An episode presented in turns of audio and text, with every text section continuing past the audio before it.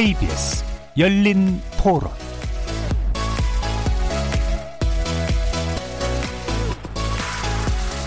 안녕하십니까. KBS 열린 토론 정준희입니다. KBS 열린 토론 오늘은 KBS 일라디오가 준비한 4.15 총선 기획 내 삶을 바꾸는 정치 투표는 투자다 그 세 번째 시간으로 여러분을 만납니다. 코로나 사태가 장기화되면서 경기 침체의 어둠이 점점 더 짙어지고 있죠. 특히 소상공인과 자영업자들의 체감 경기가 더욱 악화되고 폐업 위기에 몰린 사업자가 늘고 있는 상황입니다. 정부가 12조 원 규모의 신규 경영 지원 자금을 마련한 것 외에도 4대 보험료 감면, 전기료 인하 등 추가 지원 계획도 내놨지만 당면 그 문제를 극복하기에 적합할지 그리고 산업구조 변화 추세에 맞물린 더 근본적인 대책은 어떻게 마련할지 짚어봐야 하겠습니다. 그런 면에서 제21대 총선을 앞두고 소상공인과 자영업자의 정치 세력화 움직임에 대해서도 주목할 필요가 있겠죠. 기존 정당의 후보로 출사표를 던진 경우도 있고요. 직접 창당에 나선 경우까지 다양합니다. 제대로 대변되길 기다리는 여러 계층과 집단의 목소리가 혼재하는 상황에서 21대 국회는 이들의 요구를 어떻게 수용하게 될까요? 오늘 열린 토론에서는 코로나 사태에 대한 정부와 각 지자체의 경제적 지원 대책 평가해보고 소상공인과 자영업자를 위한 21대 국회의 과제는 무엇일지 짚어보겠습니다. KBS 열린 토론은 여러분들이 주인공입니다. 문자로 참여하실 분은 9730으로 의견 남겨주십시오. 단문은 50원, 장문은 100원에 정보 이용료가 붙습니다. KBS 모바일 콩, 트위터 계정 KBS 오픈, 그리고 유튜브를 통해서도 무료로 참여하실 수 있습니다. 시민 논객 여러분의 뜨거운 참여 기다리겠습니다. KBS 열린 토론 지금부터 출발하겠습니다. 살아 있습니다. 토론이 살아 있습니다. 살아있는 토론, KBS 열린 토론. 토론은 라디오가 진짜입니다. 진짜 토론, KBS 열린 토론.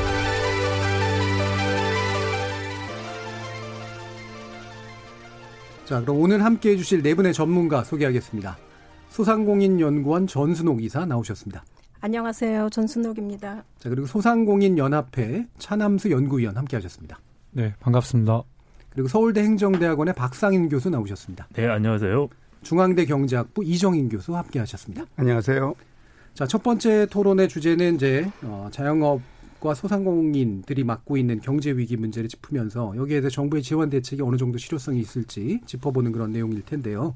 먼저 이제 현황에 관련된 이야기들부터 나누면서 시작하도록 하겠습니다.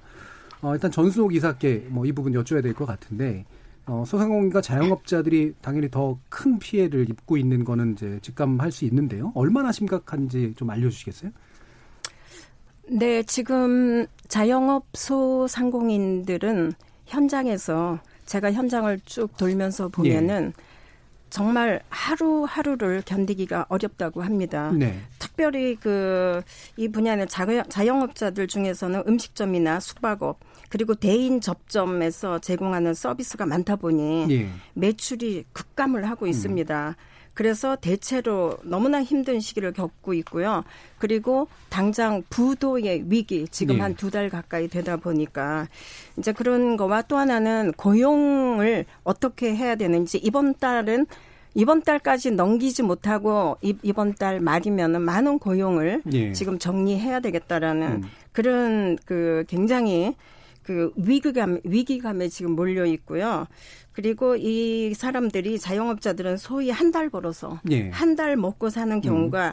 많습니다. 그런데 이 코로나 상황이 장기화될수록 피해액은 아마 이들에게는 눈덩이처럼 예. 어, 커지게 될 것이라고 봅니다. 그리고 당장 이분들에게 닥쳐오는 거는 어, 은행 대출이나 음. 임대료 문제나 예. 그리고 고용을 한 명이라도 하고 있는 소상공인들은 임금 문제가 가장 심각해서 음. 이 사람들을 안고 갈 수도 없고 음. 그렇다고 지금 해고를 하자니 또 이 사람들이 어떻게 될 것인가. 음. 그동안에 그래도 같이 한솥밥을 먹고 왔는데 나만 살겠다고 이들을 해고할 수 예. 있겠는가 하는 그런 위기감에서 정말 처참한 환경에 지금 놓여 있다고 볼 수 있습니다. 예. 그 며칠 굽감으로 인해서 이제 그 스스로도 고통을 겪을 뿐더러 이제 고용을 유지하기가 굉장히 힘든 상황. 그렇습니다. 네, 그리고 폐업으로 내몰리고 있고 게다가 이제 자본 규모가 상당히 부족하니까 그렇죠. 돈이 잘 돌릴 수 없는. 어, 뭐 자금 규모가 음, 음. 하루 벌어서 하루, 한 달 벌어서 하루를 네. 아니 한 달을 또 해결해야 되기 때문에 또 거기에다가 이분들은 은행 대출이 조금씩 있습니다. 네. 근데 이제 이번에 은행에서 대출을 정부가 해준다고 하니까 음. 대출을 좀 받아볼까 하고 갔는데 가보니 그 동안에 벌써 두 달 동안 어 많은 그 어, 부가세가 밀려 있었어요. 예. 그러니까 부가세가 뭐 한 2천만 원만 넘어도 이 부가세들 내고 와라. 음. 그래서 낼 수가 없으니 마이너스 통장에서 예. 빌려서 부가세를 냈습니다. 음. 그러고 나서 갔더니 아 그러면은 이거는 신용이 너무 떨어져서 음. 지금은 좀 어렵겠다. 음. 또 이렇게 얘기를 하고 있기 때문에 이분들에게는 정말 앞이 깜깜한 예. 그래서 저한테 많은 전화들이 오면서 제가 또 현장을 둘러보면은 정말 더 이상 우리는 살 수가 없습니다. 예. 정말 그 어떤 사람은 정말 죽고 싶습니다. 이런 얘기까지 하면서 음. 어 이런 그 현장에 너무너무 진짜 그 고통의 목소리를 근데 이분들이 이분들에게 직접적인 지원이 저는 필요하다고 보는데 그 부분은 좀 뒤에서 네, 아마 나중에, 좀더 예, 네, 예, 네. 말씀을 나눌 수 있을 것 같고요. 네. 굉장히 이제 어려운 상황을 아주 잘 전해주신 것 같은데 차남수 연구위원이 현장에서 또 이제 직접 만나고 계시니까요. 네. 뭐 방금 말씀 주신 내용에 더 부가해 주- 해주셔도 좋고 네. 그다음에 현재 이제 국내 자영업의 어떤 현황 같은 것들을 좀 어, 통계나 이런 것으로 좀 정리를 좀 해주시죠. 네, 그렇게 하겠습니다. 어, 지금 말씀 잘 했, 던 것처럼 우리 위원님께서 말씀하신 것처럼 지금 얼마 전에 중기중앙회에서 발표를 했는데요. 전년 대비 폐업률이 한 지금 어, 작년에는 그러니까 2018년에는 5.6%밖에 안 됐는데 네. 2019년도에는 20.8%로 됐습니다. 음. 뭐 아마도 올해는 더 많이 높아질 거로 예상이 되고 있고요. 그리고 외식업 중앙회에서 발표된 경기 지수가 있거든요. 네. 그게 지금 100%가 이상이면 성장, 음. 100% 미만이면 마이너스로 보는데요. 지금 현재 65.68%가 나왔습니다. 그리고 저희 그 아까 말씀하신 소상공인 그 자영업자들에 대한 규모별 그다음에 업종별 분표를 좀 말씀드린다면 전체 규모로 봤을 때 소상공인들의 사업체 수는 85%입니다. 예. 그리고 종사자 수, 종사자 수는 36.8% 정도 되고요.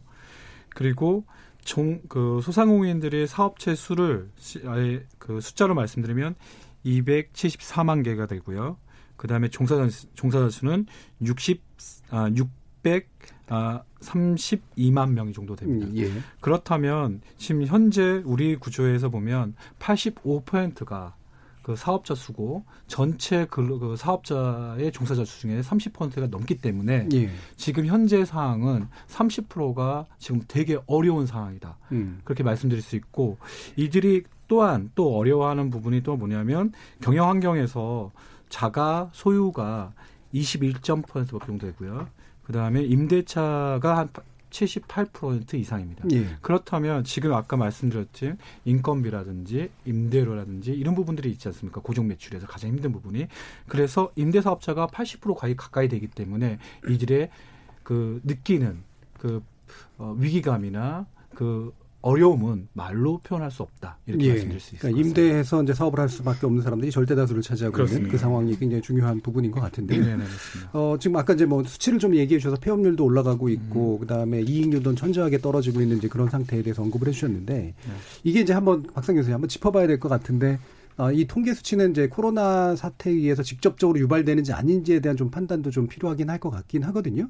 전반적으로 지금 경제 위기 상황과 자영업의 위기 어떻게까지 좀 이해를 해야 될까요? 글쎄요, 뭐 자영업이 안 좋았던 거는 사실 작년에도 계속 안 좋았는데, 예.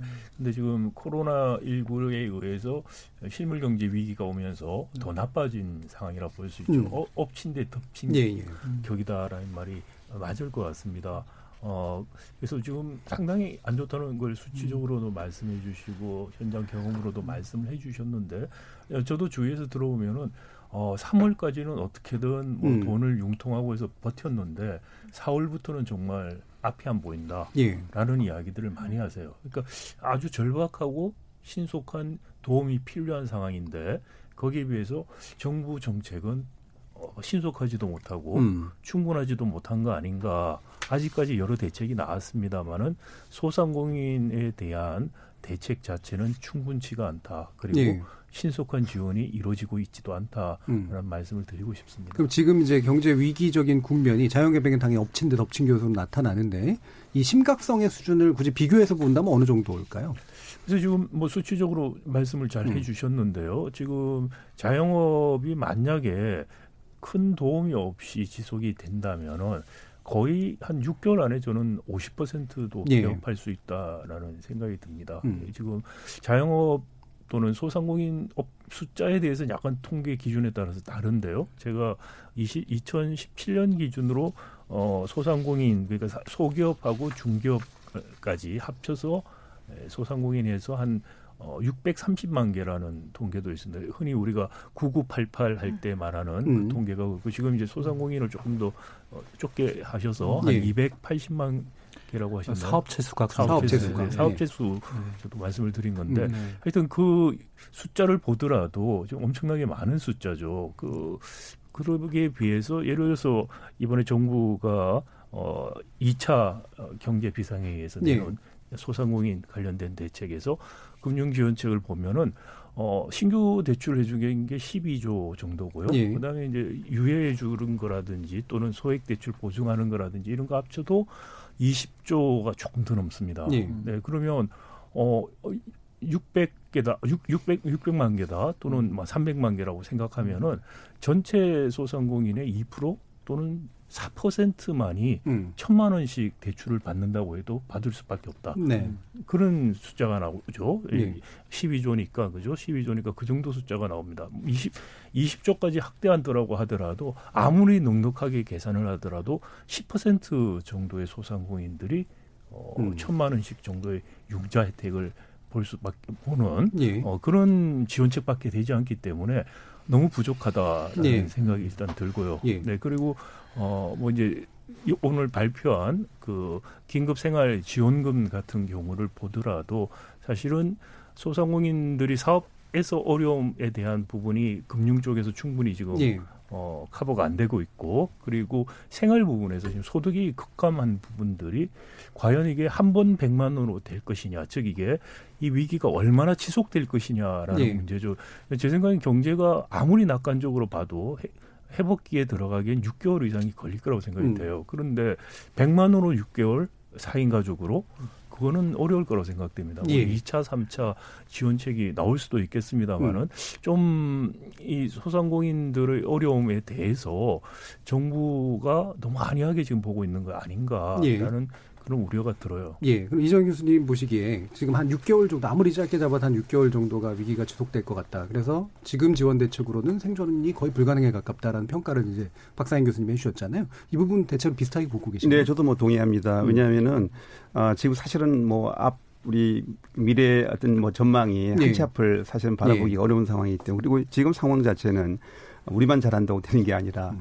우리 어, 해외 주요 선진국들 그렇죠. 또 우리의 주요 시장들이죠. 이런 어, 국가들의 이제 어려움이 이제 뭐 확산 뭐 이게 꺾이는 게 보이지 않는 상황이다 보니까 아, 그런 부분에서 상당히 좀 시간적으로 조금 더 원래 아마 우리 국내에서 코로나의 어떤 그런 뭐 숫자가 좀 줄고 이렇게 볼 때는 아 그래도 좀 아, 어느 정도 뭐 조금만 시간이 잘 잘만 우리 관리하면은 아, 좋아질 수 있겠다고 싶었지만은 우리 주변 시장 자체가 워낙 어렵기 때문에 네. 그래서 우리가 지금 내수 문제, 내수 문제 지금 말씀하시는 소상공인 자영업자 문제는 지금 내수 위축이 활동 위축되기 때문에 이 음. 부분은 뭐 직격탄을 지금 받고 있는 거고요. 예. 또뭐 이어가면 이제 수출 문제라든지 여러 가지가 또 연결되기 때문에 그러면 전- 전체적인 소득의 문제가 발생해서 또 하나의 구매력이 어, 전반적으로 떨어지게 네. 되면은 어차피 또 소상공인이 또 어, 소상공인이 아무래도 경기에 가장 민감하죠. 음. 어, 그러- 그러다 보니까 이 경기가 좋아지지 않으면은 바로 어, 소상공인은 어, 그대로 쓰러질 수밖에 없는 이런 상황이라고 보겠습니다. 예.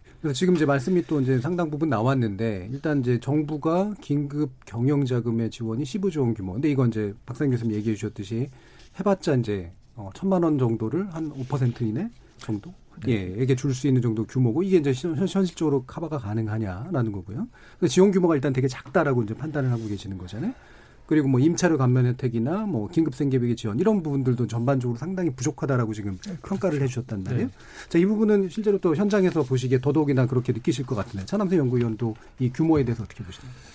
규모는 일단 신속해야 하는 건데 규모 네. 자체는 신속성과, 사실 네, 신속성과 규모 자체를 음. 봤을 때는 안 나오는 것보다는 낫습니다. 음. 그건 맞는 말씀 아니겠습니까?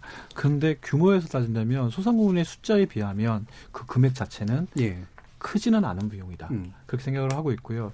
추가적으로 어, 예를 든다면 그 영국 같은 경우에는 지금 가디언지에서 얼마 전에 예. 나온 거에 보면 어, 소상공인들에게 어, 음, 2,500만 원 음. 우리나라 돈으로 예. 2,500만 원 돈을 지원해 주는 거가 나와 있습니다. 그래서 음. 저희도 또한 거기서 또 하나 그 기사에서 놀랬던 사실은 뭐냐면 우리가 신청하는 게 아닙니다. 거기는 지방 당국에서 예. 연락을 준다고 합니다. 예. 그건 뭐냐면 이미 실태 조사가 다 끝났다. 음. 소상공에 대한 시스템적인 파악이 이미 끝나서 그들이 뭐가 부족한지를 관해서 또는 지자체에서 연락해서 지원금을 얼마 얼마 나가니 얼마 기다리시면 됩니다. 이런 음. 식의 시스템이 됐다는 거죠. 이런 부분도 우리가 좀 우리에게 시사하는 바가 크다 이렇게 생각하고 있습니다. 예, 이렇게 이제 영국 같은 사례가 되게 이제 음. 어, 상당히 우리가 참조할 사례이긴 한데 네. 말씀처럼 어, 도대체 어느 정도의 규모로 어느 정도 그 대상에게 어느 정도로 지원하는 것이 맞느냐라고 하는 부분에 대한 거는 이제 실태 조사도 필요하지만 또 신속해야 되잖아요. 이 갭을 메꾸기에는 뭐 어떻게 좀 해야 될까요? 저는 이 부분에 있어서 지금 예. 미국 아니 영국 같은 경우에 음. 2,500만 원씩 음. 직접 지원하는 거거든요. 예.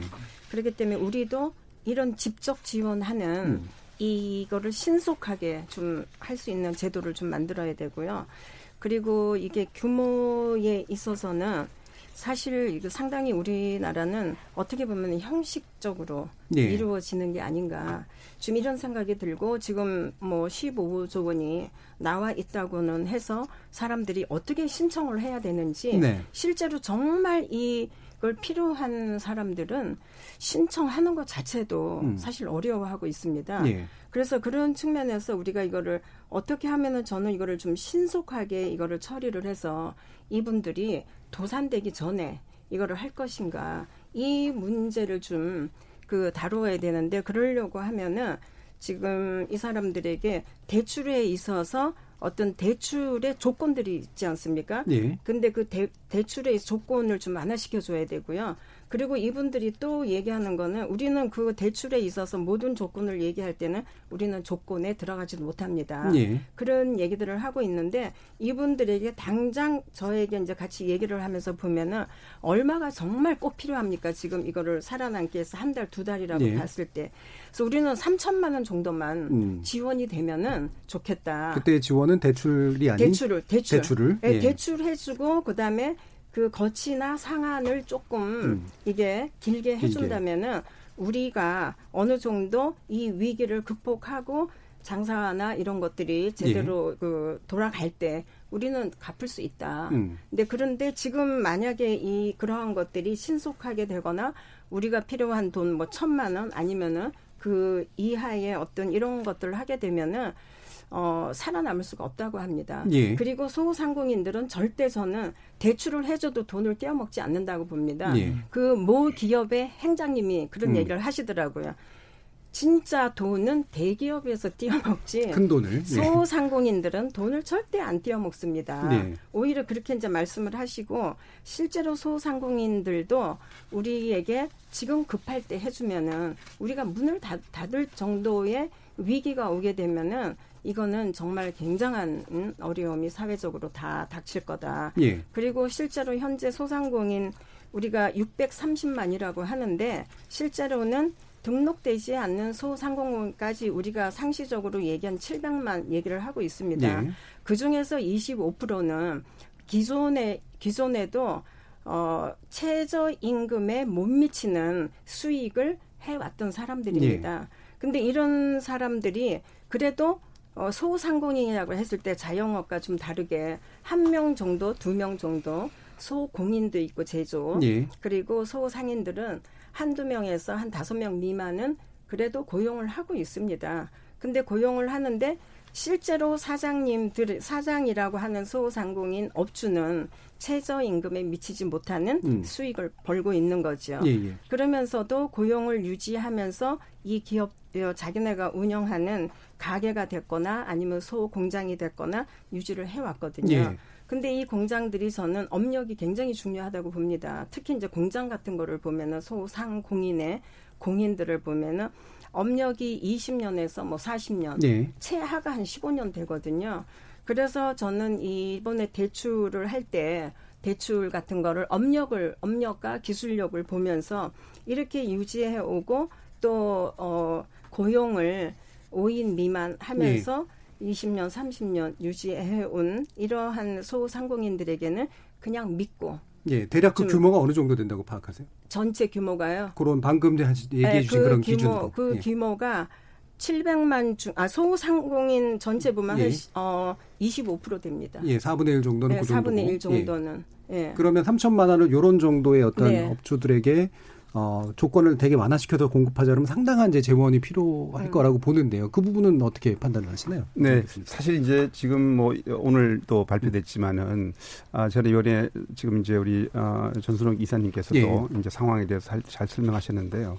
아 지금 이게 이번에 오늘 발표된 거는 주된 거는 이제 아 사실 어, 그 하위 70% 소득 어, 가게한테 아 지원해 주는 예, 거지 지금 생계비 않습니까? 지원은 그 예. 물론 그걸 지원해 주면은 음. 그게 이제 지역사 물론 이제 이게 어, 어떤 방- 어떤 방식으로 이제 어, 지급할 거냐 뭐 지역 화폐라든가 이런 방식으로 뭐 한다고는 예. 들었습니다만 어, 구체적인 내용이 나오겠죠. 그러면 이게 이제 지역 사회에 흘러 들어가면은 지역 사회 주로 소상공인 자영업자의 혜택을 좀 보도록 하는 요 요런 이제 지금 그, 그 순환 고리가 예. 잘 연결돼야 될 텐데 근데 여기에서 지금 아마 아, 이 지원액으로 지금 앞에서 나 말씀하셨지만은 이게 아, 지금 어, 기대하는 소위 소상공인 자영업자가 좀 아, 이, 이런 어려움 속에서 얼마나 도움이 될 거냐 이 부분은 아까 그 어, 연결되는 이 좀 돈이 예. 어, 어느 쪽으로 흘러가느냐에서 충분하게 어려운 소상공인 쪽으로 돈이 예. 흘러가 줄 수 있어야 되는데 만약에 그- 그게 부족하다 그러면 저는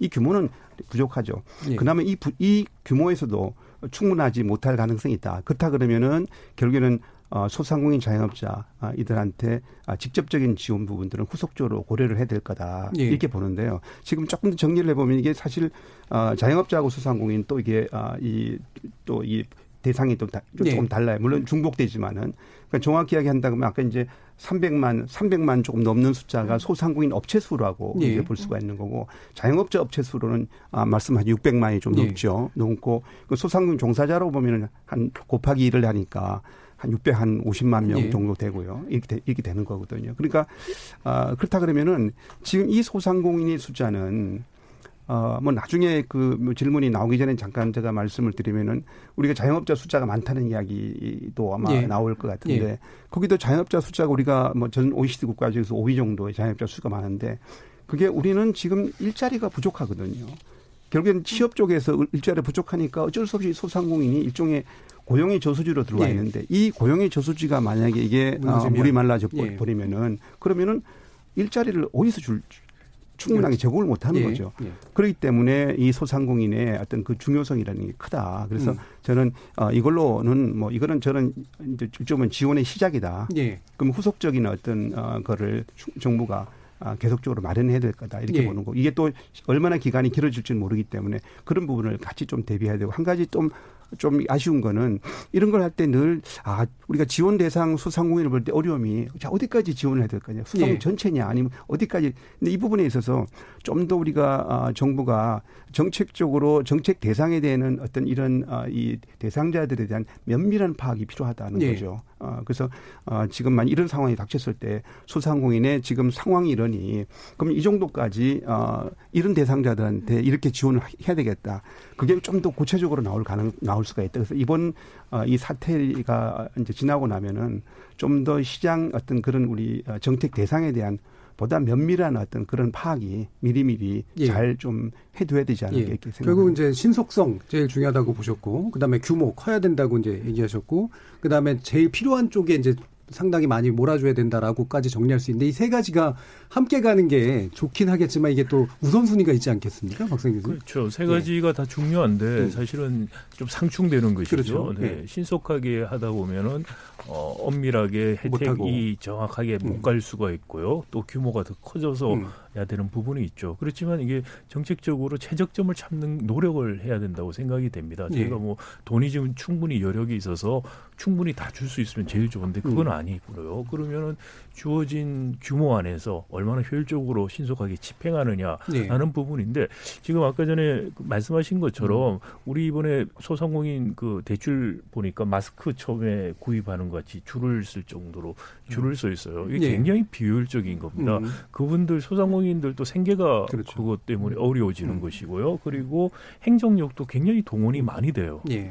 그렇게 하지 말고 아까 영국 말씀을 하셨는데 사실 우리도 소상공인들 등록 자료들이 있습니다. 음. 그러면은 음. 스크린을 해서 어 주는 거죠. 그러니까 음. 이번에 서울시 같은 경우도 이게 생활비 긴급 생활비를 신청을 받아서 준다고 하던데 네. 사실 그럴 필요가 저는 없다고 생각이 돼요. 네. 우리가 가장 음, 최근에 소득 정보를 알 수 있는 게 아무래도 건강보험료 납부 같은 걸 텐데 그 정보를 이용해서 어, 대상이 되는 가구들을 빨리 선정해서 신속하게 현금을 저는 입금시켜 주는 게 중요하다고 생각을 해요. 예. 어, 그렇게 하면 사실 행정력도 굉장히 많이 줄이고 신속하게 할 수가 있고요. 그리고 남는 그때 대출 심사하고 하는 그런 행정력을 빼서 사실은 중복이라든지 이런 부분들 예. 사각지대 같은 것들을 보는 식으로 하는 게 저는 효율적이다. 그래서 음. 방법은 있다고 생각이 되고요. 그리고 한 가지 더 말씀드릴 것은 영국이나 독일 같은 경우엔 소상공인들에 대해서 대출이 아니고 아예 목돈을 주는. 정책을 예. 썼어요. 그런데 우리는 지금 하나의 정책이 아니고 여러 가지를 섞어서 예. 쓰고 있어요. 대출도 하고 그다음에 긴급 어, 생활비 같이 지원도 하겠다고 하고 예. 해당이 될 수 있죠. 그렇게 여러 가지 정책을 지금 쓰고 있는데 이 프레임 자체를 지금 바꾸기가 어려요. 한번 음. 정책을 써버렸기 때문에 그럼 이 정책 프레임 안에서 어떻게 가장 효과적으로 할 것인가를 고민해야 된다는 것인데 네. 지금 어 신용 등급이 높은 한 3등급 이상 되는 소상공인들은 은행에서 한 3천만 원까지 제대 받을 수 있게 네. 대출이 돼 있고 사실 신용 등급이 낮은 소상공인들이 지금 말씀하신 것처럼 천만 원까지 대출 받을 수 있는 것도 못 받는 경우가 많고요. 그리고 사실 돈을 안 갚고자 하는 것이 아니고 지금 같은 상황 같으면 저는 신용 등급 낮은 소상공인이 천만 원 대출 받은 거를 갚을 가능성이 굉장히 낮을 거라고 생각돼요. 네. 오히려 은행 부실화만 시킬 수 있는 음. 가능성이 있어요. 그러면은 아예 신종 등급이 높은 소상공인들 같은 경우에는 3천만 원 정도의 대출 처리 대출 위주로 하고, 선택하게 하는 예. 거죠. 그리고 음. 신용 등급이 낮은 분들에 대해서는 실업보험에 준하는 생활 보장을 해줄 필요가 있다는 거예요. 그러니까 네. 그 실업보험에 준하는 생활보험을 신용 등급이 낮은 소상공인들뿐만이 아니고 지금 이른바 플랫폼 그 노동자들 예. 전혀 지금 사회 안전망에 못 들어가 있어요. 음. 프리랜서라든지 음. 일용직 하시는 분들 실업보험에 전혀 고용보험에 안 들어가 있는 분들인데 이런 분들에 대해서 한시적으로 실업보험에 준하는 어 실업 보험에 준하는 우리가 그, 그, 그 부조라고 말하는데 실업 부조, 예. 한국형 실업 부조라는 제도는 상당히 다른 거고요. 진정한 의미의 실업 부조를 한시적으로 좀 할 필요가 있지 않느냐. 음. 이번엔 미국에서 슈퍼 패키지 음. 그2.2 트릴리언 달러를 내놓을 때 그 중에 하나가 뭐냐면은 그 이른바 플랫폼 노동자들에 예. 대해서 실업 급여를 한시적으로 음. 해주겠다는 거였어요. 그러니까 저는 그런 추가적인 대책이 좀 필요하다. 그 대책이 나오고 소상공인들에게 대출이라든지 그다음에 생활비 주는 지금 어 부분들도 심, 신청받아서 심사하지 네. 말고 네. 정부가 통계 잘 갖고 있는 데이터를 통해서 빨리 지불 빨리 빨리 돈이 가게 하자는 거고요. 그거에 더해서 지금 말씀드린 어 소상공인이라든지 어 플랫폼 노동자들 이런 분들에 대해서는 실업 급여에 준하는 실업 부조를 긴급 편성해서 예. 가자. 그러면 상당히 좀 충격 완화인데 도움이 음. 되지 않을까라는 생각입니다. 예, 그러니까 현재 가지고 있는 데이터를 활용해서 기준을 정하고 그 중에 이제 약간 차별화해서 그러니까 플랫폼 노동자 같은 경우에는 거의 이제 부조에 준하게 지원하고 네. 다른 쪽 이제 자영업자들 가운데 신용 여력이 있는 쪽에서는 이제 긴급 대출이 가능록 하는 방법. 대출을 네. 좀 크게, 크게 해주는 거죠. 방법. 한 3천만 원 예. 신속하게. 음. 네, 그렇게 좀 나눠서 가는 게 지금 우리가 짜놓은 틀 안에서 할 수 있는 최선의 방법이 아닐까라는 생각이 듭니다. 예. 그러면 이게 지금 또 이제 나오고 있는 얘기 중에 뭐 이거는 뭐 되게 부차적인 부분이긴 한 것 같긴 같습니다만 임차료 감면 혜택 일부 지자체가 하고 있고 음. 착한 임대인 운동 이 부분은 이제 자발적인 거고 그다음에 또 정부가 어 4대 보험료와 전기요금 유예나 감면 이런 것들 이제 약간 좀 더 잘 잘다고 볼 수 있죠. 이런 식의 대책들까지 함께 가고 있는데 박생 교수님 이제 지적을 보면 이게 좀 급, 큼지막하게 이제 가면서 좀 잘게 잘라가야 되는데 처음부터 좀 잘게 잘려져 있는 측면들이 좀 있긴 한것 같거든요. 어떻게 보시나요? 그 이렇게 정책이 잘게 잘게 쪼개져 음. 있는 이유가 있습니다. 예. 그거는 우리가 각 부처, 정부 부처가 있는데 예.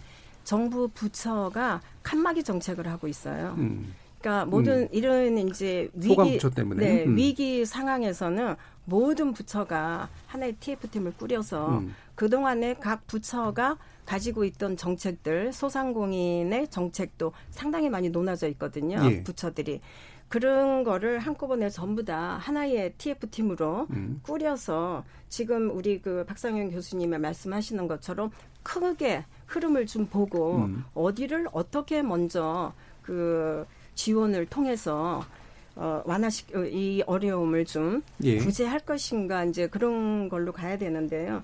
지금은 우리는 아직까지도 그런 칸막이 정책이 어, 하나로 통합되지 않는 예. 않는 그런 정책으로서 저는 조금 그게 어려움이 있을 거라고 생각을 하고요. 그래서 저는 박상현 교수님 말씀하시는 것처럼 큰 거에서 우리가 지금 어쩌면 위기는 우리에게 기회가 될 수 있다. 예. 근데 우리가 지금 영국처럼 모든 시스템을 거기는 굉장히 비어크라시 그 시스템으로 모든 게 데이터나 모든 것들이 전부 다 잘 돼 있습니다. 그렇기 때문에 이런 위기가 왔을 때는 빨리빨리 정책을 수립을 할 수가 있는데 우리는 아직까지는 사회의 소외계층이나 사회에 예. 이러한 소상공인 분야에 제가 연구를 하면서 자료를 보면은 아직까지 통계가 잘 정리돼 있지 않기 때문에 예. 우왕좌왕 할 수밖에 없거든요. 예. 그렇지만은 우리가 이런 위기를 통해서 기회를 만들 수 있는 거라고 저는 생각을 하는데 그러려면은 각 정부 부처들이 한테 모여서 칸막이의 정책을 하나로 쫙 모아서 네가 갖고 있던 정책, 이, 부, 이 부처가 갖고 있던 정책들을 갖고 와서 예. 하나의 흐름으로 우리가 가지고 나가자. 예. 이제 그러한 정책들이 좀 돼야 되고 그러려면은 거기에 정말 그 총괄 를 컨트롤할 수 있는 헤드코트의 그런 역할이 좀 있어야 된다고 봅니다. 그런데 예. 지금은 우리가 말을 많이 하고 이렇게 했으면 좋겠다, 저렇게 했으면 좋겠다 하고 현장에서는 곧 숨이 넘어가고 있지만 예. 거기에 신속하거나 규모나 또 필요한 곳에 빨리 전달되지 못하는 이유들을 저는 좀 더 신중하게 어, 좀 들여다보면서 예. 이번에 한번 우리가 이 시스템을 한번 새롭게 예. 바꿀 필요가 있지 예, 않을까. 마침 이제 그 부분을 음. 지적을 해주셔서 사실 뭐 음. 뒤에서 좀 논의하려고 그렇게 하긴 했습니다만 결국에는 이렇게 작은 정책들이 나오는 이유가 결국 이제 부처 뭐 이기주의라고까지 얘기하긴 그렇겠지만 이제 분산돼 있기 때문에 나오는 그런 현상인데 당장 이제 어제부터 막 얘기되던 그런 긴급 생계지원금 같은 경우도 도대체 70%일까 50%일까 하면서 얘기가 막 나왔고 이게 기재부 중심의 논리냐 뭐 아니면 기타 부처의 논리냐 여러 식의 이제 충돌들이 좀 있었잖아요. 이게 이제 우리 그 좀 관료 사회의 좀 핵심적인 특징이긴 한데 이 부분을 개선할 만한 어떤 방향성, 방금 이제 필요성에 대해서는 얘기해 주셨는데 가능성이 좀 있다고 보시나요? 네, 뭐 아, 사실 이제 그 전순웅 이사님이 예. 말씀하신 거 조금 더 보완해서 말씀을 예. 드리면은 예. 아, 지금 하고 있는 아, 이제 지금 이런 아, 재난 사태에서 정부가 하고 있는 것들이 대부분이 아, 기존에 있던 정책 수단의 연장선상이거든요. 그렇죠. 예. 그러다 보니까 아, 이게 과감한 어떤 그런, 어, 이, 어떻게 보면 뭐 수단을 바꾼다든가 이런 음. 부분이 상당히 좀 이게 주저주저 하는 거죠. 예. 어, 그렇기 때문에 이게 지금 이런, 이런 판단 같아요. 과연 지금이 이 과감하게 어, 이 지원을 해야 되느냐. 예. 아니면은 아, 기존 수단에서 좀 더, 어, 뭐 지원금을 높인다든가 예. 이렇게 해야 돼. 그러다 보니까 아, 지금까지 대부분의 어떤 지원 정책들이 어, 주로 대출 지원 이런 쪽이었거든요. 예. 이런 쪽이란 말이에요. 그런데 지금 이제 오늘 나온 거는 직접 이제 지원인데 어, 이 직접 지원이 어, 가감할 필요가 있는 부분도 있다는 거죠. 음. 어, 그래서 어, 이번에 미국 같은 경우는 아주 상당히 강함한 어, 예. 이 지원 정책을 만든 거 내, 내놓은 거고 그 전체 지원에서 10% 정도는 그냥 현금 지원을 지금 정책으로 내놓은 거거든요. 내놓은 거고 근데 우리 한국 상황은 지금 이게 그러면 과연 얼마나 이게 심각하냐. 뭐 이걸 어, 우리가 과거하고 비교한다 그러면은 어, 2009년도에 글로벌 금융위기가 어, 음. 가장 가까운 예로 볼 수가 있거든요. 근데 그때 우리 한국이 어, 그때 2009년에 경제 성장률이 0.8%였었습니다. 아, 미국이 마이너스 2.5%였고요. 어, 일본은 뭐 한 5.4%로 더 어, 낮게 떨어졌습니다만은. 근데 그러면은 이게 이걸 글로벌 금융위기하고 비교하는데 과연 그 정도밖에 안 될 거냐? 예. 아니면 훨씬 더 클 거냐? 그 지금 상황으로 볼 때는 훨씬 더 클 가능성이 있다는 거죠. 예. 그리고 뭐 그 전에 IMF 외환이라든가 IMF 외환은 우리 한국 뭐 문제였고 음. 일부의 문제였지 않습니까? 그렇기 때문에 누가 도와주는 국가가 있었고, 근데 지금은 이거는 뭐 서로 서로 도와줄 형편이 안 되는 상황이 지금 발생이 됐기 때문에 아, 이거는 어, 훨씬 더 타격이 클 가능성이 있다. 그렇다면은 이거는 이제 그럼 정부 어, 우리 정책 쪽에서 잘 판단을 해야 되겠죠. 예. 그럴 때는 그렇다면 가감해야 되느냐 안 되느냐 예. 이게 나오지 않을까 이렇게 예. 보는 겁니다. 그래서 예. 이게 어, 그 당시만 하더라도 2009년도만 하더라도 그래도 경제 성장률이 아, 그 전에 한 4, 5% 정도를 네. 이렇게 해온 중이었습니다. 지금 2%대, 지금 2% 지금, 지금 그런, 어, 이, 지금 아주 침체되는 상태에서 지금 이제 아까 말씀하신 것처럼, 어, 지금 엎친 데 덮쳤단 말이죠. 그러면은, 어, 앞으로 이 상황, 이 받을 상황은 이게 이걸 우리가 힘을 얻어야 되는데 음. 힘을 얻기가 더 그런 모멘텀이 약하죠. 예. 그러면은 이 지금 이 불씨를 꺼뜨리지 말고 어떻게 살려야 될 텐데 그러려면은 이게 뭐 찔끔찔끔 하는 부분이 아니라 때로는 가감한 정책 어, 예. 어, 이런 판단이 필요하지 않을까. 예. 이렇게 이제 전례 없는 상황이기 음. 때문인데요. 일단 네. 박상 교수님. 네. 예. 그 사실은 그 부처 칸막이 말씀을 하셨는데 음. 저는 부처 칸막이보다 사실 우리나라 같이 어 어쩌면 경제 정책의 컨트롤 타워를 기재부도 예. 하고 예. 청와대 실장이라는 음. 장관급 실장이 계세요. 예.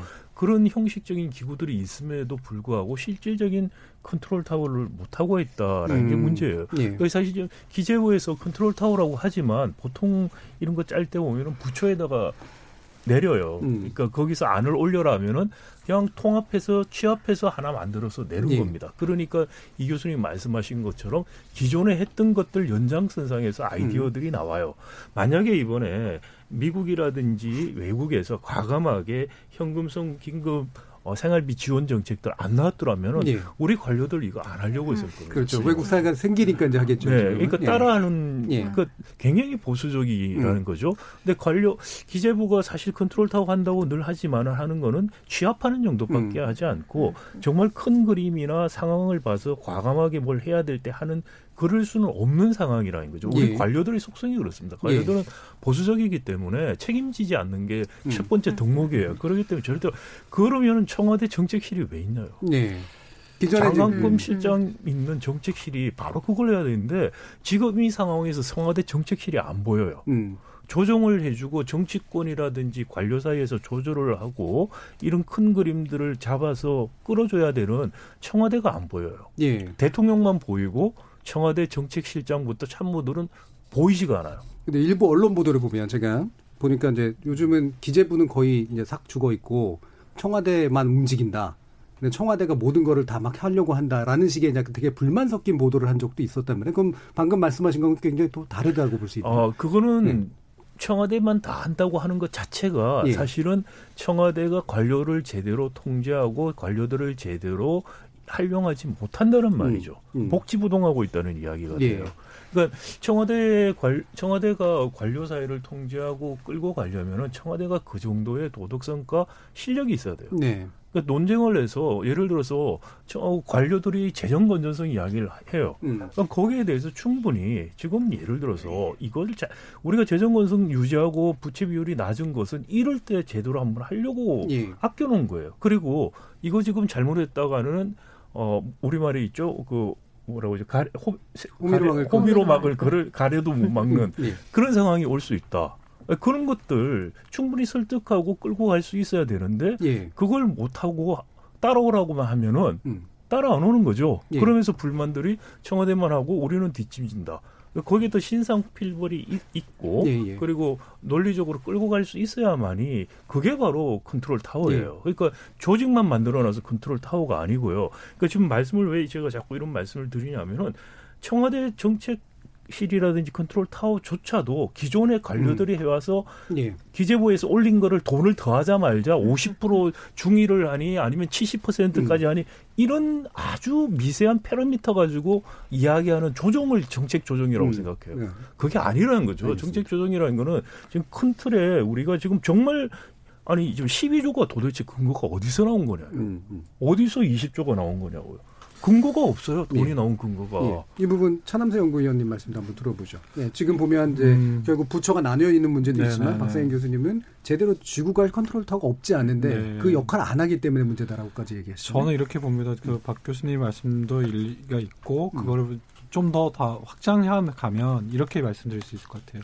왜 그랬을까? 그거는 법률로 정리가 안 돼 있는 겁니다. 제가 깜짝 놀랐던 게 재난 사태에 대해서 컨트롤 타워라는 게 예. NSC 아닙니까? 우리나라의 모든 국방, 안보, 외교 관련해서는 NSC가 모든 걸 통할하는데 이 재난 관련된 부분은 NSC가 컨트롤이 안 빠져 있습니다. 음. 그 법률로 거기 빠져 빠져 있다 보니 이거를 컨트롤하지 못하는 겁니다. 아, 그, 그 경제적인 재난에 대해서 그게 원래 재난도 그 NNSC가 아니, 다룰 그- 수 있는 재난하고 다르고요. 아니 재난은 잠깐만요. 자, 그 재난은 다른 왜- 나라에도 그런 법률은 없습니다. 아닙니다. 왜냐하면 재난은 저는 이렇게 보는 겁니다. 네.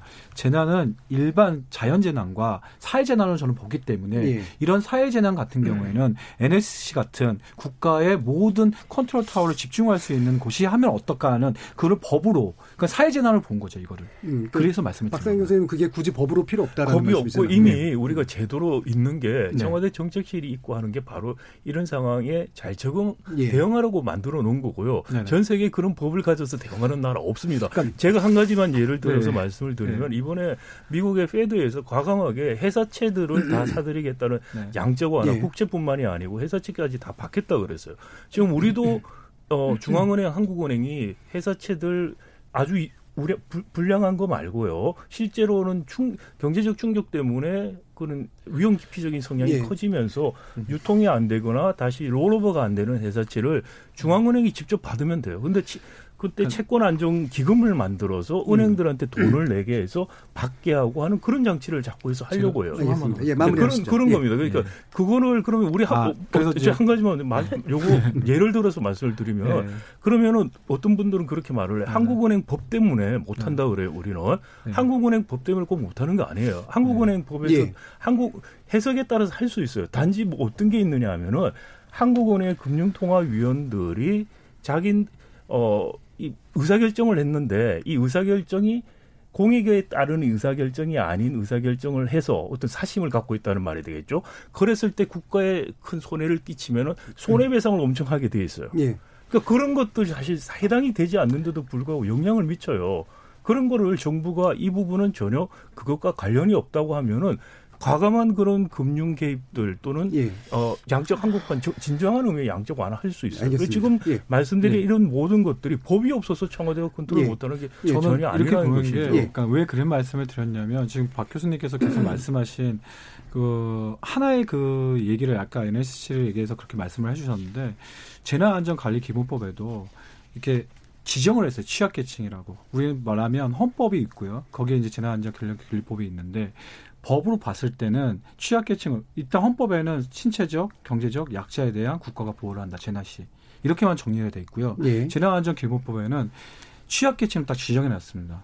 어린이, 그러니까 아동이 아니 그러니까 지금 경제적인 재난을 그러니까- 자꾸 그런 재난이라고 생각을 하시면 안 돼요. 예. 그러니까 예. 얘기 거기까지. 말씀까지 정리하시고 네, 예. 요 그래서 거기에 아예 재난안전기본법에 저는 아동이나 장애인이나 고령자 외에 경제적 약자인 소상공인이라든지 어느 예. 정도의 소득이 정한 사람들을 취약계층으로 둔다. 그러면 관료사회가 법에 근거가 돼 있기 때문에 액션이나 행동이 빠를 건데 예. 그러지 않으니까 행동이 늦지 않은 건가? 전혀 알겠습니다. 그런 말씀 동의를. 할 수 없고요. 그 여기서 예, 그 전혀 부분은. 정리하죠. 그러니까 대부분 박상희 교수님은 현재 구조로도 충분히 가능하다. 의지만 있으면 아니, 다른 나라도. 다 그런 예. 거 없이 하고 있어요. 예, 우리 이제 차남세 연구위원님 네. 같은 경우 그렇게 기다리기가 좀 그러니까 아예 법으로 박아놓자 정도의 그렇죠. 의견까지로 일단 정리를 할 수 있을 네. 것 같고요.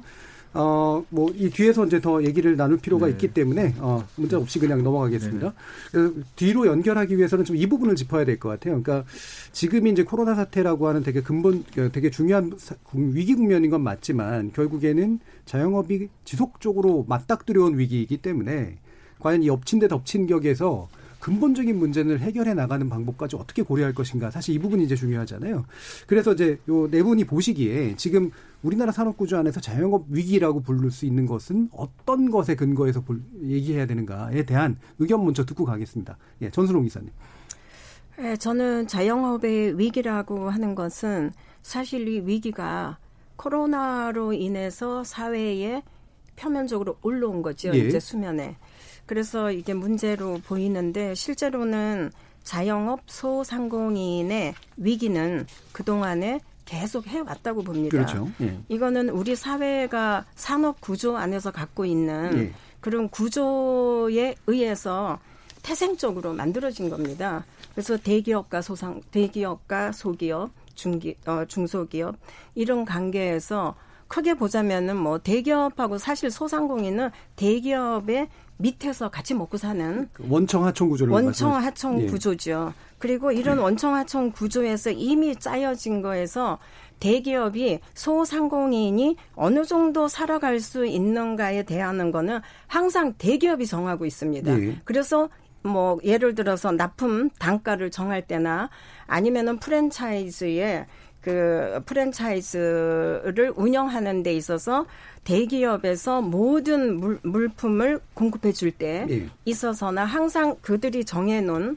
그 규모 안에서만 움직였거든요. 그래서 그러한 것들이 지금에는 결국에는 가다 가다 이제 오다가 보니까 이렇게 이제 예. 확 드러나는 건데 이러한 위기가 됐을 때 그러면은 대기업이 프랜차이즈나 아니면은 그 어, 상하 관계 납품을 하는 하청 관계에 있어서도 그러면 좀 책임을 져 주느냐. 전혀 예. 우리하고는 상관없는 걸로 모든 것을 소상공인에게 소공인에게 프랜차이즈 대리점 주, 점주에게 다 넘겨버리는 거거든요. 그래서 이제는 이게 어떻게 보면은 우리나라가 산업이 발전해 오는 가정 속에서의 모순이라고 저는 네. 보고요. 이 모순을 이제는 우리가 어떻게 해결할 것인가는 음. 좀더 우리 사회가 공론화가 돼야 될 것 같습니다. 네. 이런 문제는 네. 공론화가 돼야 되는데 이번에 코로나 19로 인해서 우리가 이 문제가 사회에 이렇게 이제 공론화가 될 수 있다라는 것 자체는 저는 어떻게 보면은 긍정적이라고 예. 생각을 합니다. 예. 그런 긍정적인 면을 우리가 보면서 그러면 우리가 상생할 수 있는 구조는 이 생태계를 어떻게 다시 예. 우리가 구축할 것인가 그런 측면에서 우리 모두가 함께 정부도 우리가 정부 그리고 또 공무원도 국회도 그리고 기업도 그리고 소상공인, 나 자영업자, 나 스스로도 우리 사회의 전체가 함께 이런 거를 예. 우리가 공론화시킬 수 있는 알겠습니다. 그런 계기로 만들었으면 예. 좋겠고요. 제가 한 가지 더 말씀을 드리고 싶은 거는 이럴 때에 우리가 지금 얘기하는 게 이거 아닙니까? 제목이 내 삶을 바꾸는 정치 그리고 투표는 투자다라고 했을 때 정말 이런 정책들을 어 국회가 이제 새로운 국회의원들을 뽑는 건데 그렇다면은 이 여야가 이런 소상공인의 정책들을 어떻게 가져가고 어떤 방향으로 갈 것인가에 대해서 분명하게 질문을 우리는 국민은 해야 예. 되고 거기에 답할 수 있도록 그런 거를 통해서 이번 선거 총선이 치루어져야 되지 예. 않겠나 예. 그런 생각을 합니다. 예. 21대 국회가 어떻게 구성돼야 되는가 문제까지 언급을 해주셨는데 단순화시키면 원청과 하청 사이에 불평등 구조 문제를 이제 짚어주신 거잖아요. 네. 이거는 이제 경제 정의를 실현하면 사실 해결되는 문제인데 그 이상의 더 근본적인 문제는 또 없다고 보시나요? 산업비 어, 저희가 이제 파악하면 보면 예. 이렇습니다. 그 어쩌다 보니까 사업하게 된 분들도 있지만 예. 먹고 살기 위해서 조그마한 가게를 만들거든요. 근데 작은 가게들은 대기업처럼 자본이나 조직이나 인력이 그렇게 많지가 않습니다. 예. 그러다 보니까 상대적으로 좀 취약할 수밖에 없어요. 예. 그런 구조적인 문제는 일단 첫 시작점이고요. 거기에 이제 갑이라는 사람이 하나 생깁니다. 어떤 사람들이라면 온라인이라는 좀 새로운 시장이 또 이뤄집니다. 그게 그렇죠. 이제 소위 말 네. 트렌드의 변화인데 네. 소비자들은 그 변화에 아주 익숙해요. 그러다 보니 그 환경이 익숙한 조직과 인력과 예산이 있는 대기업들이 그 환경을 또 자기들의 프레임 안에서 맞춰주는 겁니다. 예. 예를 든다면 온라인은 소상공인들이 아무리 하려고 해도 웹 디자이너 있어야죠, 뭐 있어야지, 음. 뭐 있어야 안 됩니다. 그들은 자기가 할 수 있는 여력이 부족한 거죠. 그런데 소비자들은 그런 모바일 환경이나 온라인 환경에 또 새로운 혁신을 추구하다 보니 그렇게 됩니다. 예. 거기에서 부당 행위들이 생깁니다. 어떤 행위냐. 기존의 작은 소상공인들이 모여서 이렇게 자그마하게 오프라인에서 사업을 했는데 이거를 이제 중개 플랫폼이라는 새로운 영역이 생겼어요. 예. 이런 중개 플랫폼 영역들이 뭐냐 조직과 그 인터넷 혁신 공정을 통해서 뭔가의 프레임을 만들어서 소상공인들을 기반으로 해서 뭐 사업을 하게 되는 사업들이 많거든요. 예를 든다면 뭐 부동산 거래하는 직방이라든지 예. 아니면 다방이라든지 이런 게 다 부동산 수, 수많은 부동산들을 중개하는 플랫폼이고 또 요즘에 가장 이슈가 되는 뭐 배달의 민족 뭐 이런 거 봤을 때는 소위 외식업들이나 뭐는 뭐 물건을 그 하는 사람들이 없다면 그들이 존재할 수 없는데 예. 그들에게 표준 계약서 제대로 안 씁니다. 또한 정보의 비대칭을 왜냐하면 내가 판 고객이 있는데 그 고객에 대한 정보는 하나도 없습니다. 예를 든다면 그 정보를 가지고 그들은 이들에 대해서 하지 안 하실래요? 그럼 하지 마세요. 그럼 예. 다른 사람을 하면 됩니다. 이런 식의 시작점부터 위축되어 있는 소상공인들은 위기가 아니라 지금 현재 그 많은 그, 그 변화되는 환경에서 예. 도태될 수밖에 없는 예, 그러니까 거래를 정리하자면 그러니까 원청 하초 구조의 문제뿐만이 아니라 소비 트렌드가 바뀌어서 산업이 바뀌는데 그렇죠. 그 바뀐 플랫폼 산업 쪽이 다시 또 원청 하청의 문제가 더 심각한 방식으로 그렇죠. 반복된다라고 하는 반복, 문제를 맞습니다. 짚어주신 거잖아요. 네. 이종희 교수님. 네, 뭐 원청 하청 문제로 예. 가면 이거는 참 아, 사실 아, 제가 참 이렇게 아, 우리가 그 대중소기업 간 예. 뭐 중소기업의 소상공인도 포함하지만은 이게 해서 이게 점점 아, 격차가 벌어지고 있잖아요, 그죠? 아, 예. 그러니까 임금 격차도 벌어지고 있고 이게 사실 이제 이 국가적인 사실 과제 문제인데 음. 이게 해결이 안 되고 어, 또 우리 중소기업들은 갈수록 특히 제조업 같은 경우는 아, 대기업 하청 비중이 높아지고 있는 상황이죠. 어, 높아지고 있는 상황인데 그러면은 아, 우리가 원청과 하청이 사실은 요 협력 관계 아니겠습니까? 음. 왜냐하면 결국에는 최종으로 나오는 상품은 어쨌든 힘을 합쳐서 나오는 최종 사- 대기업의 브랜드로 나오는 건데 그런데 어, 이 대기업 외 원청과 하청의 임금 격차는 또왜 여기에 성과에 성과가 나눠지는 부분들이 이렇게 차이가 나- 많이 예. 날까 이런 것들이죠. 음. 만약에 원청이 예를 들어서 거기에 큰 성과를 얻, 얻으면은 물론 차이는 있겠지만은 그 차이가 지금의 아, 그 정도로 예를 든다면은 아, 대기업 지금 평균 임금이 만약에 100이라고 본다 그러면 지금 중소기업이 60이 채 안 되잖아요. 그죠? 이렇게 벌어지니까 그러니까 결국에는 여기에는 인재가 잘 모이지 않고 음. 아, 전체적으로 평균적으로 보게 되면은 아, 대기업의 아, 종사자의 평균 아, 이 나이는 젊어지고 있고요. 반대로 중소기업은 나이가 점점 예. 높아지고 있어요. 음. 이런 문제에 부딪혀 있는 것 같아요. 그리고 예. 어, 그래서 결국에는 이제 중소기업에 종사하는 사람이 많은데 이 중소기업에서 중소기업이 어려워지니까 이들이 이제 아, 결국에는 어, 근로할 수 있는 여건이 안 돼서 음. 또 나오게 되고 나오면은 또 그다음에 대기업은 대기업의 또 일자리의 어떤 책임도 있지만 또 이게 하청의 비중이 높다 보면 결국에는 대기업이 가져가는 일자리는 아, 제한적이겠죠. 예. 그러니까 그러면은 어, 여기서 나오는 이탈돼 있는 어, 이 근로자들이 어, 들어오는 길은 결국에는 이 소상공인 자영업자 시장으로밖에 들어올 수가 없는 거죠. 예. 이러니까 소상공인 자영업자의 문제는 외부 요인, 외, 내부 요인 나눠볼 수가 있는데요. 외부 요인은 이 시장 환경이 변하고 있다든가 이런 여러 가지 이제 이런 어, 이 충격이 또 있을 거고요. 내부적으로는 일단 또 과당 경쟁이라는 부분이 있어요. 네. 그래서 지금 우리나라가 OECD에서 어, 뭐 거의 지금 수년간을 이렇게 다섯 번째 자영업자가 많은 비중이 있는 네. 높은 나라로 어, 그 위에 보면은 뭐 주로 그리스, 멕시코, 터키 이런 나라들이거든요. 맞습니다. 근데 왜 우리는 이럴까? 결국엔 이거는 어 그러면 어 쉽게 이야기하면은 아 그럼 자영업자 숫자 줄이면 되겠네. 그렇게 간단하게 이야기할 수가 없죠. 왜냐하면 줄이려 그러면은 일자리를 많이 만들어 주면 그렇죠. 줄어집니다. 예. 근데 그렇지 못한 상황에서는 그래서 어, 이 소상공인 자영업자가 늘 어려움 속에서 또 별로 선택의 대안이 별로 없다. 음. 그렇기 때문에 정부가 이, 이 지금 자영업자 정, 정책 문제는 이거는 그만큼 중요하고 그만큼 왜냐하면은 예. 정부의 사회적 비용을 또 덜어주는 부분도 있는 거죠. 예. 이런 부분들은 어, 그만큼 마땅히 정부로부터 보호라든가 지원을 아, 받을 만한 자격이 있는 예. 부분이 있다. 이중 요소는 음. 우리가 짚고 넘어가야 될것 이런. 불공정 문제를 개선하고 그다음에 뭐 사실은 지금까지 해왔던 방식 등 중에 하나는 약간 업, 업을 나눠주는 그런 방식을 취했는데 이 정도 접근만으로 어떻게 좀 되나요? 지금 박사님? 접근이 그게 예. 작동이 됐으면 예. 문제가 없어졌겠죠. 그러니까요. 상생하자고 해서 상생이 됐으면 없어졌겠죠. 음. 지금 사실 말씀하신 문제 의식은 다 공유를 합니다. 예. 그런데 이 문제를 해결하기 위해서 뭘 해야 될 건가라는 음. 지금 어, 점이 중요한데요. 예, 지금 사실 말씀하신 가정에서 좀 답이 나왔다고 생각이 음. 돼요. 우리 경제 구조의 문제예요. 네. 경제 구조가 바뀌지 않으면은 자영업의 문제, 소상공인의 문제는 해결될 수 음. 없다는 게큰 문제라는 거죠. 예. 이 구조를 두고 상생하자 또는 뭐 업을 나눠주고 음. 그런 어 저기 또 뭐 임대료를 상한을 정하자 효과라는 게 일시적이지 지속되지 않는다. 기본적으로 두 가지입니다. 말씀하신 걸 종합해서 보면은 하나는 자영업에 과잉 진입이 일어나고 있어요. 예. 그리고 또 하나는 기술 트렌드죠. 기술 트렌드 자체가 자영업 자체에 대한 수요를 줄여주는 트렌드가 지금 가고 있는데 우리는 과잉 진입이 일어나니까 예. 더 심각한 문제를 일으켜요. 그럼 왜 자영업 과잉 진입이 일어나느냐? 마- 두 가지 소스가 있어요. 제일 중요한 소스가 우리가 50대면은 대부분 밀려나죠. 예. 밀려납니다. 음.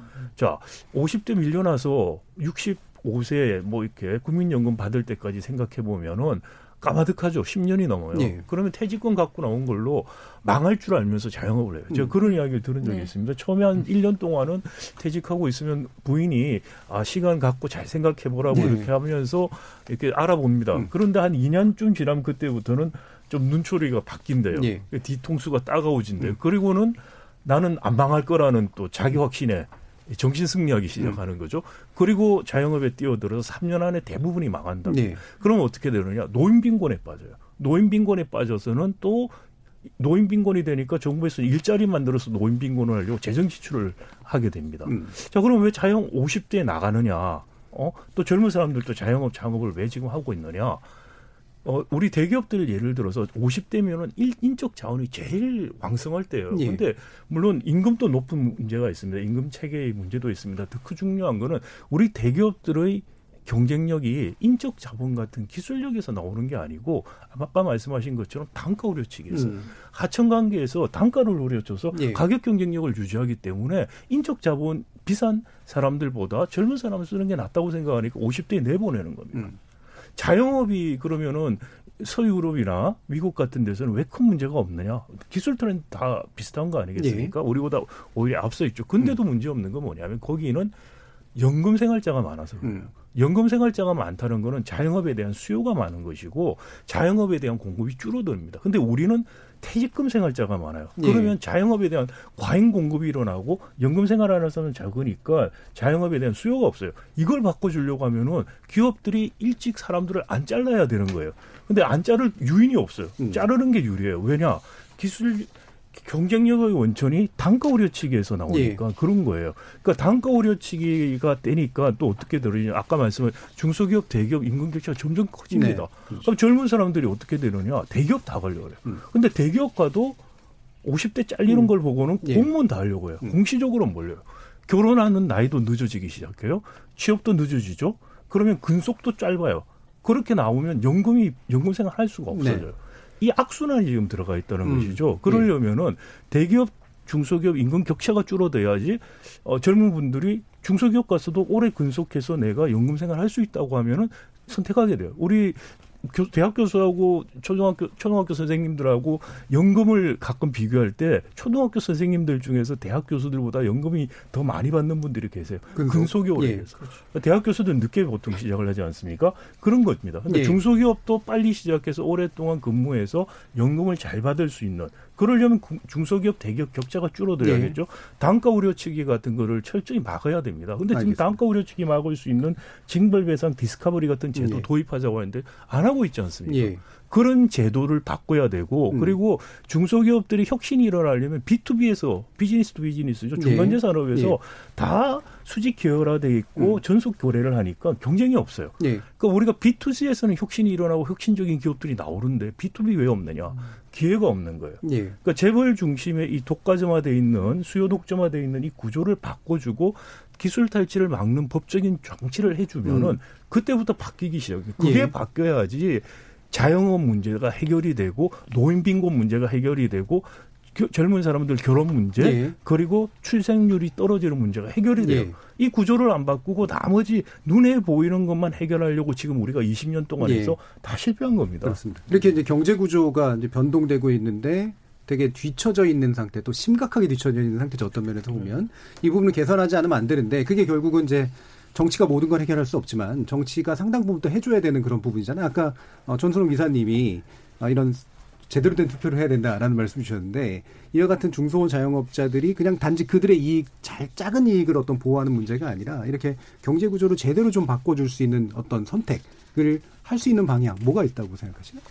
저는 그런 거는 지금 우리나라의 소상공인이 예. 아, 자영업 소상공인이 700만 가까이 되고 있지만은 이 소상공인들이 정치에 관심을 안 갖고 있습니다. 음.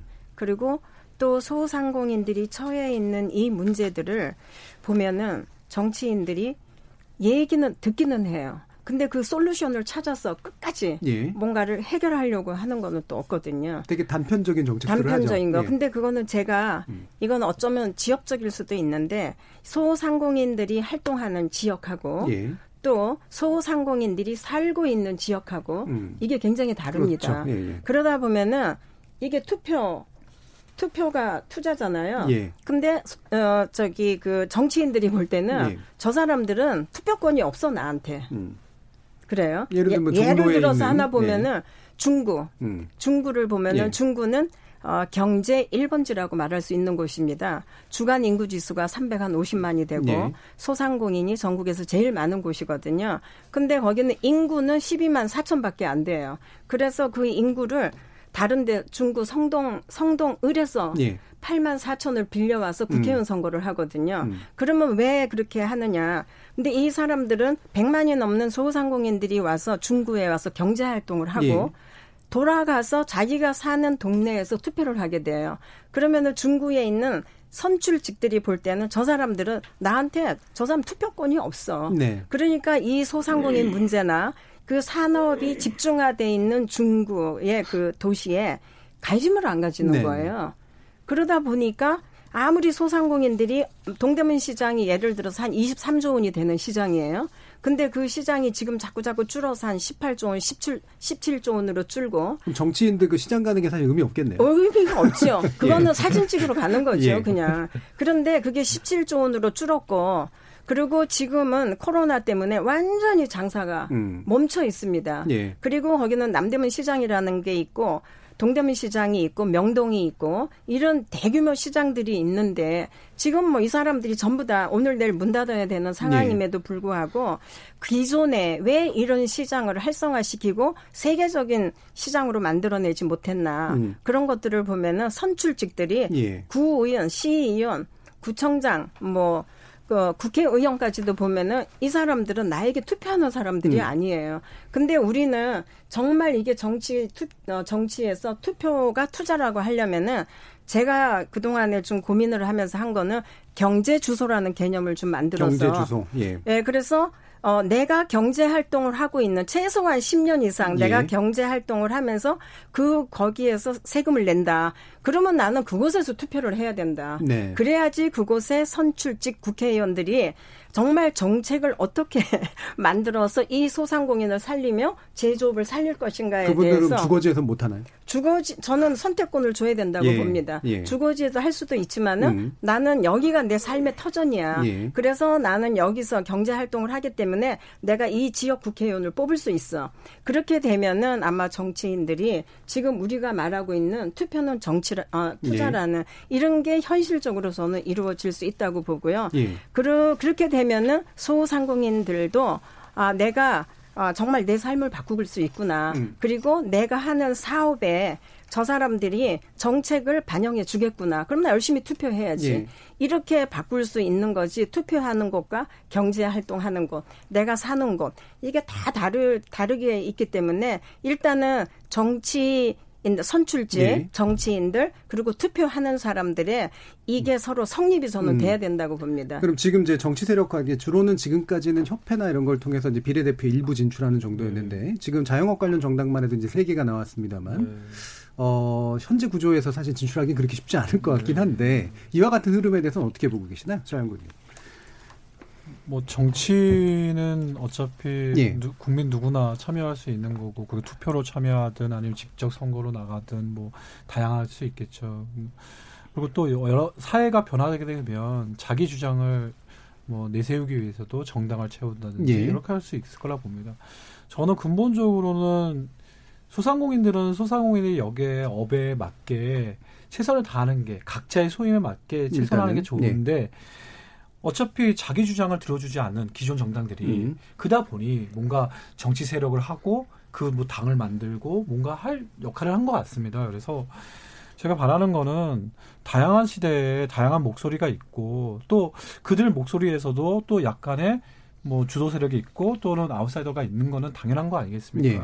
그다 보면 그 목소리들이 누군가는 대변해 줘야 하는데 저는 바란다면 기존에 있는 정당들이 음. 우리 같이 뭔가 아까 말씀드린 것처럼 뭐 조직도 없고 인력도 부족하고 자금도 부족한 예. 이 소상공인들을 위해서 뭔가 역할을 해주신다면 그거로서 그분들의 역할은 우리의 목소리를 들어주는 것 예. 그리고 그거를 현장의 목소리를 정책으로 또는 법으로 담아줘서 우리들이 조금 아까 말한 계속 계속 얘기하는 부분들 있지 않습니까 구조적인 문제 예. 사회적으로 뭔가의 디딤돌이 없는 안전망이 없는 그런 구조를 만들어 주는데 역할을 해준다면 저희가 굳이 예. 그런 역할을 할 필요는 없다 예, 생각합니다. 그럼 이정 교수님 이게, 사실은 또 복잡한 문제라서 네. 소상공인을 보호하는 것, 자영업자를 보호하는 것도 있지만 지금까지 나온 것처럼 경제 구조를 바꾸는 적극적인 정책도 이제 같이 있어야 되는 거잖아요. 이게 어떻게 정책 결정 과정에 좀 개입될 수 있을까요? 네, 일단 저는 뭐 어, 사실 어, 소상공인들이 정치와 자꾸 연관되는 것은 예. 사실은 바람직하지 않다. 음, 음. 근데 이제 안타까운 거죠.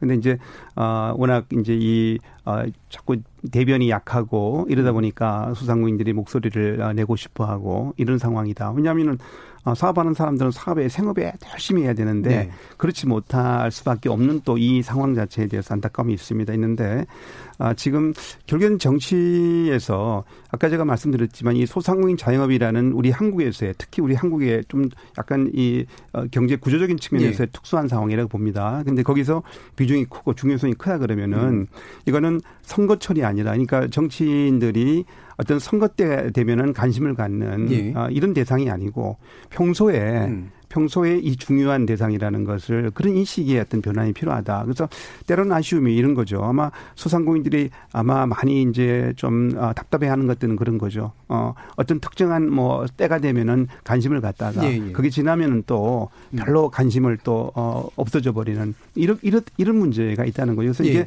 그거는 뭐냐면은 우리 정치에서 이 소상공인 이게 표로만 볼 게 아니라 이 경제 구조 자체에서 정말 우리가 어떻게 그 중요한 아, 이 위치에 있다든가 예. 이걸 어, 인식이 바뀌어야 될 거다. 그래야 음. 이 어, 우리 경제 구조를 만들어 가는데 소상공인들도 이 중요한 축이라는 부분들을 예. 어, 그걸 받아들인다 그러면은 음. 그러면 내가 볼 때는 좀 더 좋은 정치가 나오지 예. 않을까 하는 생각. 표를 얻기 위한 단순한 단기적 대상으로 보지 네. 말아야 된다는 네. 말씀이시잖아요. 그럼 마지막으로 한 1분 정도 남았습니다만 박사님 교수님이 아까 많은 게 해결될 수 있다고 말씀 주셨잖아요. 근데 그 재원을 해 주신다면. 네, 어, 국민이 주인이고요. 예. 소상공인이 국민이고 주인입니다.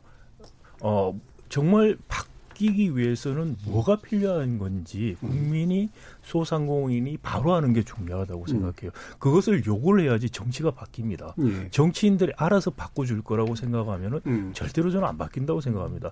그리고 눈앞에 있다 보면은요, 눈앞의 것들만 중요하게 보이고 그것만 바뀌면 될 거라는 생각을 합니다. 그러다 보면 당이론적인 이야기만 하기 음. 시작해요. 예. 그렇지가 않고 이것은 구조적인 문제라는 걸 그렇죠. 알아야 되고 음. 그것을 알고 그것을 바꾸겠다는 정당, 그것을 바꾸겠다는 정치인을 뽑겠다는 의사를 분명히 표시해야지 정치인이 바뀝니다. 예. 정치가 바뀝니다. 아는 것이 먼저고 아는 것을 기초로 해서 요구할 수 있어야지 바뀐다. 저는 그렇게 말씀드리고 예, 싶습니다. 그러니까 소상공인이나 자영업자들이 자기 세계에 갇히지 말고 자기 세계를 이해를 도모함과 함께 이거를 거시적으로 바꿔줄 수 있는 정치 세력에 대해서 지식을 기반으로 투표를 해줘야 된다라고 하는 요구를 해줘야 된다는 그런 말씀까지 들어봤습니다. KBS 일라디오가 준비한 4.15 총선 기획 내 삶을 바꾸는 정치 투표가 투자다 이것으로 모두 마무리하겠습니다. 오늘 토론 함께해 주신 소상공인연구원 전순호 기사, 소상공인연합회 차남수 연구위원, 서울대 행정대학원 박상인 교수, 중앙대 경제학부 이정희 교수 네 분 모두 수고하셨습니다. 감사합니다. 감사합니다. 수고하셨습니다. 감사합니다. 생방송 놓치신 분들 나중에 팟캐스트 준비되어 있고요. 매일 새벽 1시에 재방송도 됩니다. 저는 내일 저녁 7시 20분에 다시 찾아뵙겠습니다. 지금까지 KBS 열린 토론 정준이었습니다.